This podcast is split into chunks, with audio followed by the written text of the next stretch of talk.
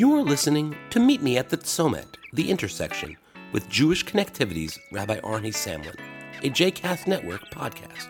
For more information about Jewish Connectivity and Rabbi Samlin, please visit jewishconnectivity.com. For more information about other JCast Network podcasts and blogs, please visit jcastnetwork.org. Shalom, this is Rabbi Arnie Samlin of JewishConnectivity.com, welcoming you as we meet at the Tzomet at the intersection between everyday life challenges and Jewish texts and values here on JCast Network. Recently, we celebrated the holiday of Passover, and I was thinking about our Seder.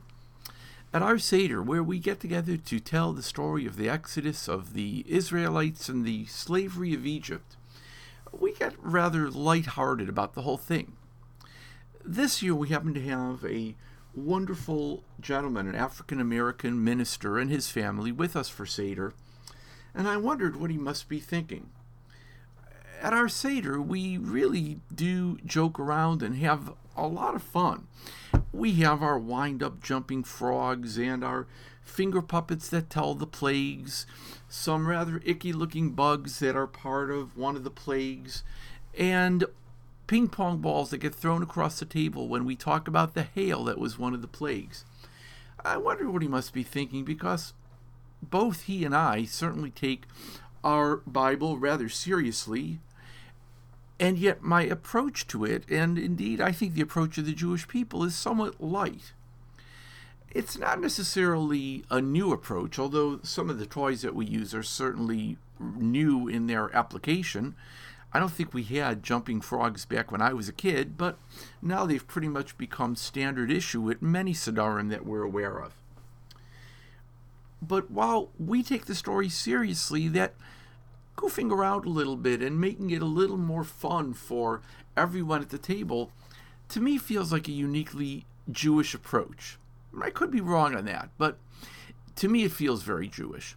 I go back even to something as ancient as the biblical book of Esther, a story that may very well not have happened literally as it's written. As a matter of fact, it's quite doubtful given the fact that historically the idea that a minority group could have gone and wholesale killed off 75,000 people with the permission of the ruling authorities, it's pretty far fetched. The story itself seems very playful at times. It hints at things that probably didn't occur exactly the way they're written, hints at all sorts of hidden meanings, and even the way it's read in synagogue is in kind of a playful, almost carnival sounding tune. So the idea that we play around even with values and ideas that are very serious is not at all new. It's our way of educating ourselves and the next generation. And it's also a way of remembering that ultimately, what we try to find, even as we look for meaning, we also look for joy and celebration and, well, to be honest, fun. Jewishness, and I think our spiritual lives in general, should include not only serious goals towards which we strive, but fun, enjoyment, pleasure, and real joy. There is a verse in the book of Psalms, the book of Tehillim, Ivdu et Adonai b'simcha, serve God through joy. To me, this is really my favorite biblical verse. I think it really sizes up who I am. My guess is that each of us have a verse somewhere in the Bible that expresses our deepest aspiration. That happens to be mine. I look for joy, even in the most serious undertakings and I suggest that it's something you ought to consider doing as well. In our lives, we have more than enough stress and anguish and challenges. Finding joy, particularly when we've achieved a goal and particularly when we're finding meaning in something, and finding fun in it, is always a good way to lighten some of the anxiety that might be there and to really help us to find that happy and fulfilling life. Think about the ways that you can find joy even while seeking fulfillment and meaning.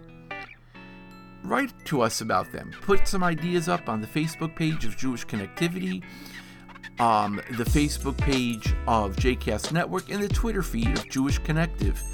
And share some of those ideas with others. Go out there, find joyous ways to make great things happen, and until the next time, shalom.